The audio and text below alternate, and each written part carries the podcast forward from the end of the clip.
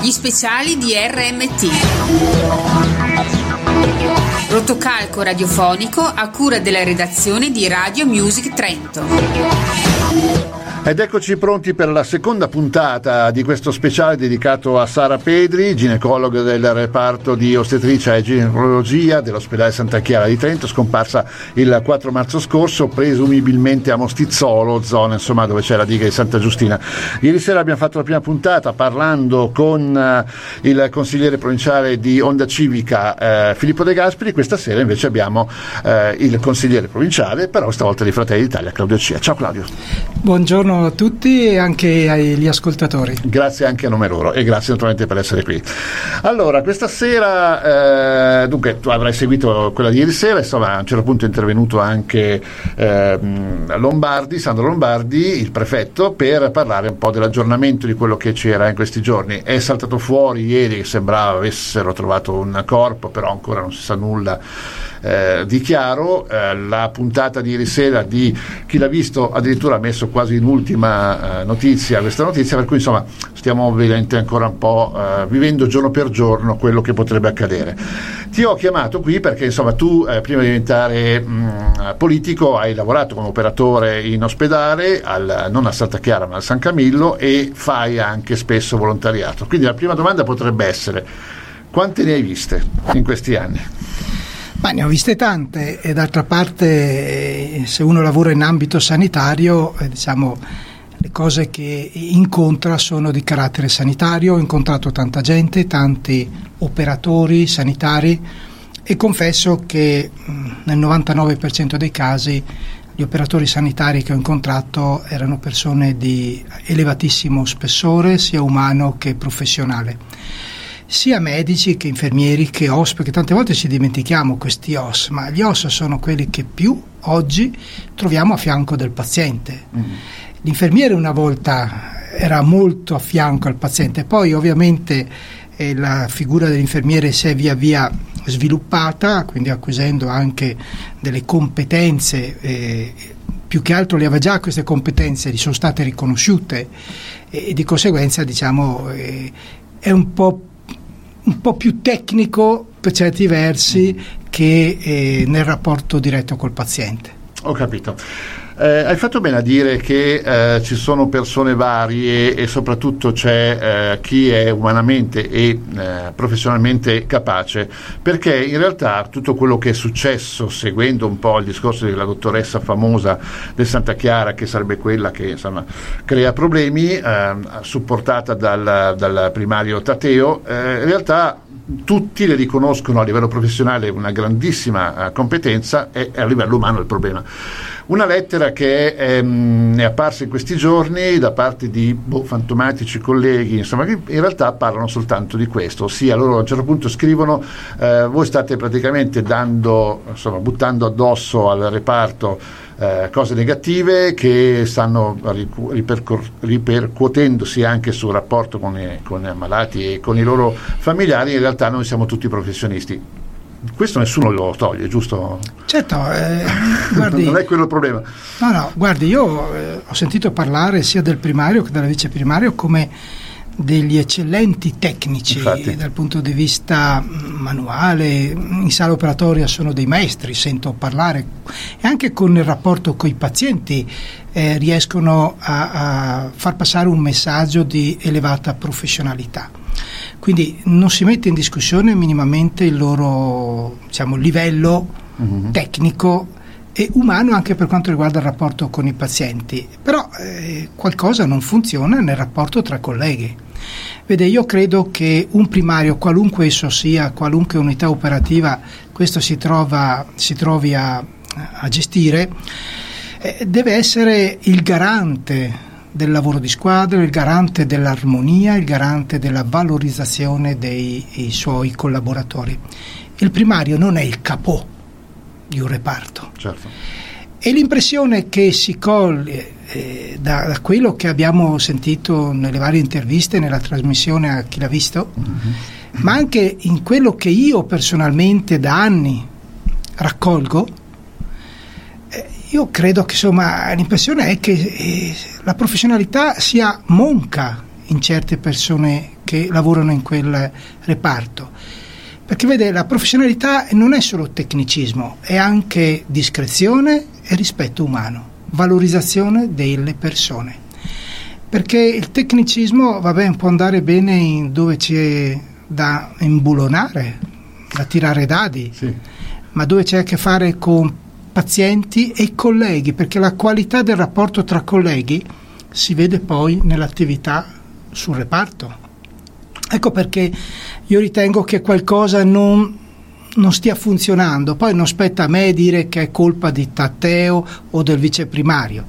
Io dico che per troppo tempo le richieste di aiuto, le richieste di ascolto sono state non prese sul serio, sia dalla politica sia dall'azienda sanitaria. E purtroppo vede quando un'azienda ha come obiettivo primario l'autoreferenzialità, spegne qualunque sete di verità. Certo. Allora, eh, sono rimasto senza parole perché eh, ce ne sarebbero tante da dire, perché stiamo cercando di, pe- di, beccare un po' ovunque, quindi professionalità, quindi serietà, quindi eh, umanità eh, e, e, poi si va a parlare anche del fatto che c'è eh, all'interno l'autoreferenzialità. Allora, cosa succede? Che ehm, proprio a proposito di questo eh, è stata creata una commissione di cinque persone, tre delle quali non ci sono mai, compreso il dottor Ferro, ad esempio, no? E, ehm, è stato però diciamo così, accantonato, allontanato, diciamo, consigliato a lui di andare in ferie a Tateo, che è tornato poi lunedì, ma martedì, quando è arrivata la commissione da Roma, lui non si è fatto vedere ci sono state le dimissioni eh, di Benetollo, c'è stato Ferro che a suo tempo disse vabbè ma tanto è una cosa semplice, in fin dei conti cosa è successo e c'è la politica e qui andiamo a parlare della Segnana perché l'ultimissima notizia è sua, ossia che in realtà la colpa della ragazza che è sparita di Sara Pedri quindi è soltanto perché era un po' in crisi lei. Quindi insomma sono, c'è tantissima carne al fuoco, ma soprattutto è varia. Eh, e in alcuni casi anche avariata, se mi passi il termine, perché in effetti sembra quasi che si voglia un po', eh, ci si voglia un po' arrampicare sui vetri, un po' tirare un po' le somme, cercando di eh, recuperare l'acqua per il proprio mulino, ma qui stiamo parlando, come dicevi, appunto di persone soprattutto. Che cosa potrebbe fare quindi a questo punto la politica e cosa sta facendo il Consiglio provinciale per cercare di capire, di affrontare, di far capire alla Giunta, che sembra non essere invece competente in questo senso, di come ci si può rivolgere? Ma per quanto riguarda il Consiglio provinciale mi pare che già eh, sta cercando di capire cosa sta, cosa sta e cosa è successo sta cercando di capire se la politica sta presidiando la sanità trentina uh-huh. o se la sanità trentina è completamente in balia dei dirigenti, che per l'amor di Dio va riconosciuto che abbiamo anche dirigenti di altissimo livello. Però dirigenti è ovvio. azienda? Azienda, ma okay. sì, dell'azienda, si parla dell'azienda sanitaria. Però attenzione, noi all'azienda sanitaria diamo un miliardo e 200 milioni all'anno, quindi un quinto del bilancio, anche di più. Certo. Se, se, pensi, se pensa che eh, noi abbiamo del bilancio di quest'anno sono 4 miliardi e mezzo, un miliardo e 200 milioni di euro sono più di un quinto di un bilancio, ma molto di più. Certo. Ecco. E quindi la politica non può limitarsi a fare eh, da bancomat eh, fare un giro conto per cui i soldi arrivano, i soldi vanno all'azienda sanitaria. Proprio per l'impiego di tantissime e così imponenti risorse la politica deve presidiare. E chi deve presidiare l'azienda sanitaria? La deve presidiare sicuramente l'assessorato alla sanità.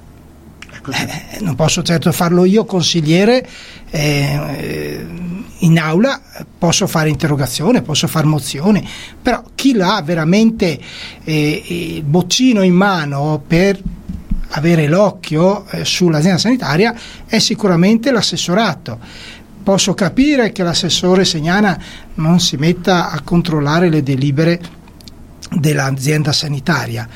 Posso capire che il eh, il dirigente mm, generale, dottor Uscitti, non controlli le delibere, ma santo di Dio, qualcuno in quegli uffici dovrà farlo. Dovrà farlo. Tanto più quando noi le ultime delibere, che, la delibera diciamo, che in qualche modo ha coinvolto il dottor Benettolo, che sinceramente per come lo conosco è una persona sicuramente corretta, squisita e anche molto stimata a Rovereto, era molto apprezzato per i suoi modi anche delicati nell'affrontare le tematiche dell'azienda sanitaria a Rovereto, quindi nel rapporto anche con i colleghi. Quindi sinceramente eh, io non ho capito le dimissioni, eh. le dimissioni di Benedetto però non le ho capite perché lui ha fatto il suo lavoro le delibere eh, sono di competenza dell'azienda sanitaria, no, non è consuetudine che prima di approvare una delibera in azienda sanitaria la girano alla giunta o all'assessore, semmai l'assessore che, o l'assessore, i suoi uffici che presidiando eh, diciamo, l'azienda sanitaria dal punto di vista politico eh, potrà verificare cosa sta succedendo, potrà chiedere, cioè nessuno gli nega una risposta se la fa. Però in questo caso noi abbiamo avuto la, la nomina di dieci dirigenti, eh, alcuni confermati, altri nominati di nuovo, quindi primari. Uh-huh. E nessuno sapeva niente in assessorato, ma non è colpa dell'azienda sanitaria, non è colpa dell'azienda sanitaria. Qualcuno in quegli uffici del, dell'assessorato dovrà pur occuparsene e sapere cosa sta succedendo quando ci sono queste delibere, perché quando l'azienda sanitaria eh, ha bisogno di risorse ulteriori si rivolge all'assessorato. Quindi... Eh, sì, ecco. in qualche modo non è possibile che una persona non sappia dell'altra persona. Insomma. Ma no, ma no, non siamo in compartimenti stagni. Quindi io dico che il Consiglio provinciale sta facendo quello che gli è possibile fare.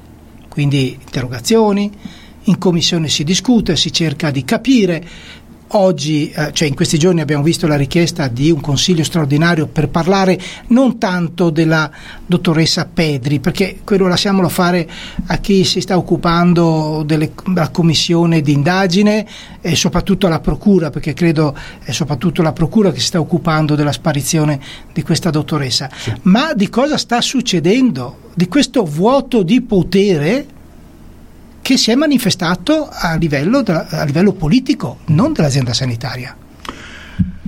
Ecco, a proposito della, della politica, ehm, il fatto che l'assessora Segnana abbia detto appunto che, eh, cioè, sembra quasi che la giunta intera stia cercando di sminuire un po' la situazione. Eh, le stesse dimissioni di Benetollo le hanno prese, sì, boh, forse non sanno, c'è chi dice eh, in realtà come stavi dicendo tu ha lavorato molto bene, c'è invece chi dice ma sì ha fatto bene, il, già la differenza tra quello che si pensa su Tateo per quel che riguarda la sua professionalità che il 7 giugno è stata riconfermata tra altre cose, quindi sappiamo tutto, però lo stesso eh, Presidente è un po' in dubbio, cioè mi sembra di capire che ognuno stia giocando un po' da solo in, in giunta. Io vorrei anche dire una cosa, mm, in questo caso spezzo una lancia in favore della, non in favore, ma per una questione di giustizia, de, mm, che la verità è giusto anche dirla. Certo. Eh, eh, la, l'assessore Segnana se ha una colpa è quello forse di non aver considerato quelle informazioni che comunque il suo assessorato aveva, non so se gliele avevano riferite, questo non lo so. Beh, si augura almeno quello. Almeno, sulla situazione della ginecologia. Dopodiché è anche vero che la criticità della ginecologia non è emersa, non è una cosa di pochi mesi fa, è una cosa che si sta in qualche modo trascinando da diversi anni. Ha interessato tre giunte, mm. quella di Rossi, cioè anzi quella di Dellai. Addirittura. Certo, quella di Dellai, mm. quando era assessore Rossi alla sanità. Sì quella di Borgonovo e quella di Zeni okay. Okay, e quella della, dell'assessore Segnana. Sono tre le legislature coinvolte in questa situazione, in questa mm, diciamo, criticità che era a conoscenza di tutti, dalla politica, dell'azienda sanitaria e anche dell'ordine dei medici. Oggi la Segnana si è trovata a uh, gestire una patata bollente, ma bollente alla grande. E se ha una colpa è solo quella di avere sottovalutato le dimensioni di questo problema e forse di essersi anche affidata eccessivamente, ma d'altra parte non posso neanche fargliene una colpa in questo, del, dell'apparato dell'azienda sanitaria che sicuramente che conosceva e come negli anni ha minimizzato se non negato, ha continuato a farlo anche con l'assessore Segnana. Quindi il fatto che si faccia una commissione composta da personaggi sicuramente bravi professionalmente, tecnicamente, non so. Come si diceva. Ecco. Ma che erano quelli che erano deputati a vigilare e quando erano a conoscenza delle criticità a intervenire non l'hanno fatto, è ovvio che questa commissione, se producesse un documento in cui dice che in effetti c'è un grosso problema in quel reparto, dichiara anche che i componenti di quella commissione che in altra veste avevano il compito di vigilare non hanno vigilato o hanno semplicemente messo sotto il tappeto le problematiche che via via diventavano sempre più gravi. E adesso giustamente non possono sollevarlo lo stesso tappeto perché sennò è ovvio che vanno tirati in mezzo anche loro. Ma ehm, tornando un attimino alla segnana, però mi sembra di capire che si stia un po' arrancando perché al di là della frase infelice che abbiamo letto tutti e che è stata sottolineata anche dalla, dai consiglieri, insomma, tu in particolare, ehm, è, ha detto anche un'altra frase infelice, ossia vorrebbe sapere se quando eh, Claudio Cia era operatore sanitario eh, aveva visto e nascosto e non detto qualcosa di grosso, oppure no. Allora, quando il, il Claudio Cia lavorava in ospedale, intanto non lavorava in ospedale Santa Chiara ma al San Camillo. Ma al San Camillo, dove la ginecologia tra l'altro è chiusa da diversi anni grazie proprio a scelte eh, politiche fatte non dalla Segnana ma dai suoi predecessori. Quando, quindi non saprei cosa avrei potuto segnalargli e di cosa succedeva al Santa Chiara. E comunque eh, lavorando io in ospedale San Camillo è evidente che se ci fosse, avessi colto delle criticità non sarà andato dall'assessore, sarà andato dal direttore sanitario dell'ospedale. Questo, questo, certo. questo è, è, ovvio. E da quando invece, poi non ho altro, cioè io personalmente credo che se qualcuno eh, con queste affermazioni cerca di eh, mettermi eh, qualche scheletro nell'armadio, gli dico anche di creare anche l'armadio perché io non ho neppure l'armadio, neanche l'armadio, neanche l'armadio quindi uno che in qualche modo ventila possibili negligenze o furbate mie è giusto che insomma se ha delle conoscenze le dica serenamente. Io sono estremamente sereno in questo. Da quando invece sono in politica direi che le mie battaglie per portare alla luce eh, diciamo anomalie, criticità, abusi mh, anche, che hanno coinvolto anche personale sanitario, ma anche personale politico, io credo di non averle mai fatte mancare, mai. Quindi io vorrei anche dire all'assessore che forse oltre che non conoscere le delibere, forse ignora anche il lavoro che si fa in commissione, perché io il 17 gennaio 2019, mentre presiedevo la commissione, la quarta, uh-huh ho chiesto al direttore allora Bordon, quindi non c'entrava Benetollo, sì. c'era Bordon, di spiegare come mai nell'arco di pochi anni, due, erano fuggiti dalla ginecologia di Trento 11 medici. 11? 11. Allora, Benetollo minimizzò, addirittura arrivò anche a negare. Poi io quando feci Bordon. La, eh sì, scusi, non Benettollo, Bordon, Bordon. Eh, minimizzò, negò. Io allora feci la richiesta accesso atti, feci anche la richiesta del, delle timbrature dei medici e scoprì che i medici che se n'erano andati in così poco tempo non erano più 11 ma erano 13. Mm. Ecco. E dalle timbrature è emerso che mediamente i medici facevano 15 ore di attività ambulatoriale e di reparto. Di reparto. Allora, se nonostante queste informazioni che tra l'altro erano state anche riportate sulla stampa, perché io poi l'esito del lavoro delle timbrature, dell'analisi delle timbrature l'ho anche resa pubblica, uh-huh. l'esito è stato reso pubblico, se eh, la Segnana non si è accorta del lavoro che ho fatto in commissione e quello poi che è stato anche riportato sulla stampa, beh, evidentemente c'è un problema di eh, mancanza di attenzione a quello che sta succedendo in modo, eh, una, una mancanza di attenzione cronica, certo. mi viene da dire, perché eh, più di questo io non posso fare. Non è che posso andare in reparto a chiudere il reparto o, o, o, a licenziare personale oppure a premiare personale. Non spetta a me questo. Ma io come politico, io quello che ho potuto fare l'ho fatto. Lei come assessore doveva forse prendere più seriamente il lavoro che avevo fatto. Eh, quello forse sì.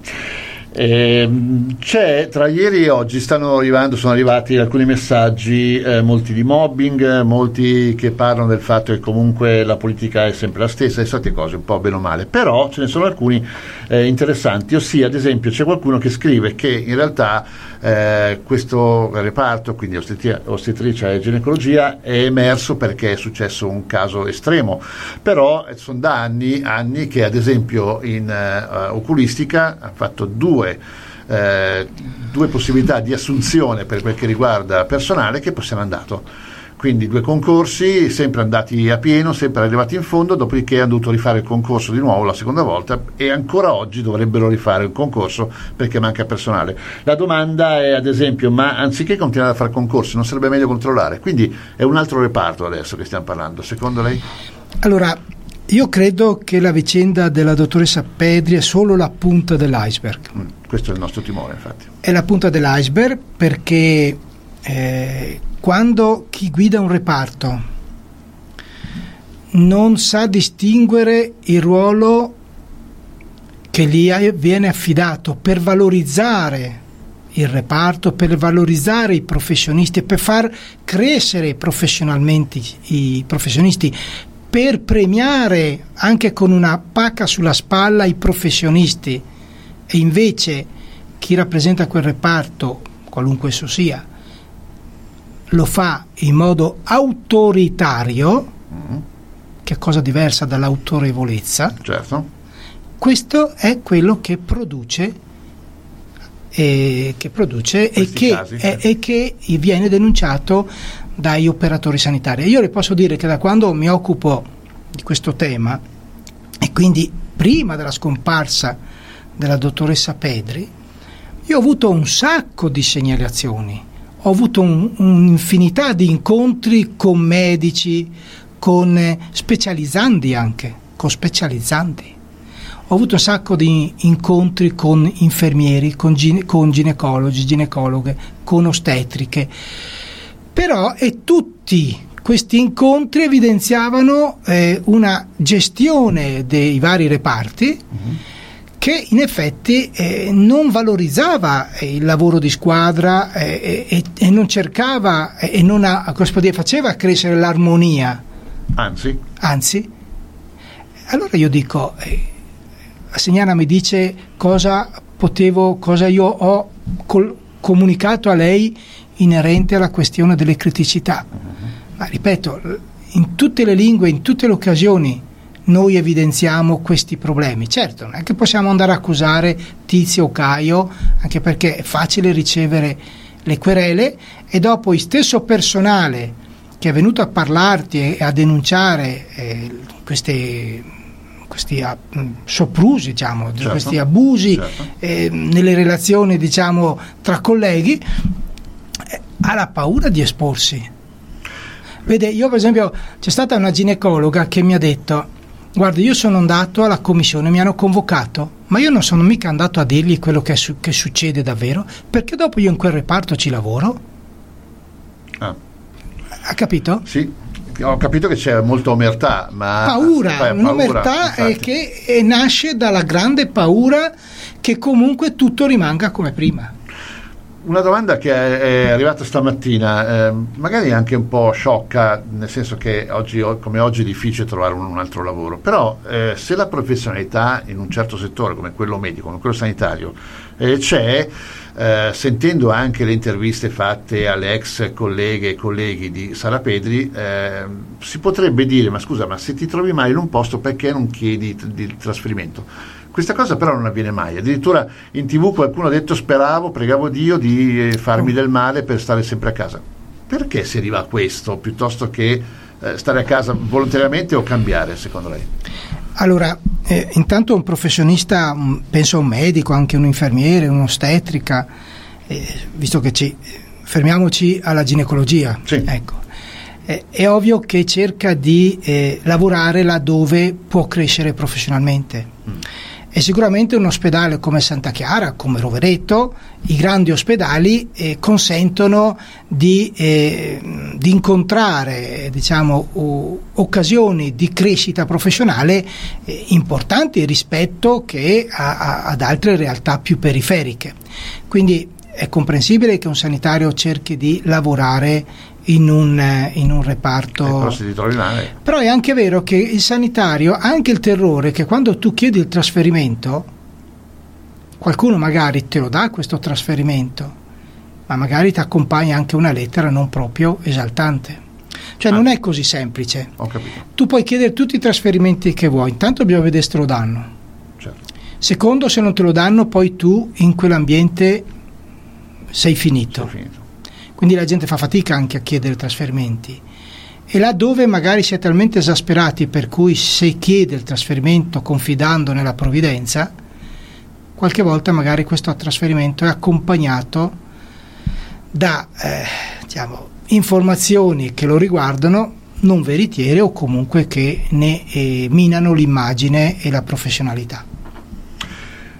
Oddio, certo che io pensavo che fosse la radio e i media fossero un brutto ambiente, ma mi pare di capire che la sanità italiana, non voglio parlare soltanto del Trentino per carità, però mi sembra davvero eh, folle questa cosa, cioè eh, qui abbiamo a che fare con una dottoressa che collega di queste persone, tra le quali appunto Sara Pedri, e si permette di fare certi atti stiamo parlando sempre a livello umano, eh, non stiamo parlando professionalmente, anzi, ma eh, c'è un, un, un, primario che, eh, Savaeri Tateo in questo caso, che non dice nulla. Ma perché allora a questo punto eh, non si vuole far crescere anche, non professionalmente perché già lo siamo molto in alto, ma far crescere umanamente queste persone? Cioè non si poteva dire, il primario non poteva dire a questa autoressa, scusa, ma anziché rompere, cerchiamo di collaborare?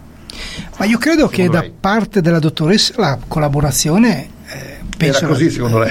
no, la dottoressa Tatteo, eh, scusi, la dottoressa Pedri. L'altra dottoressa?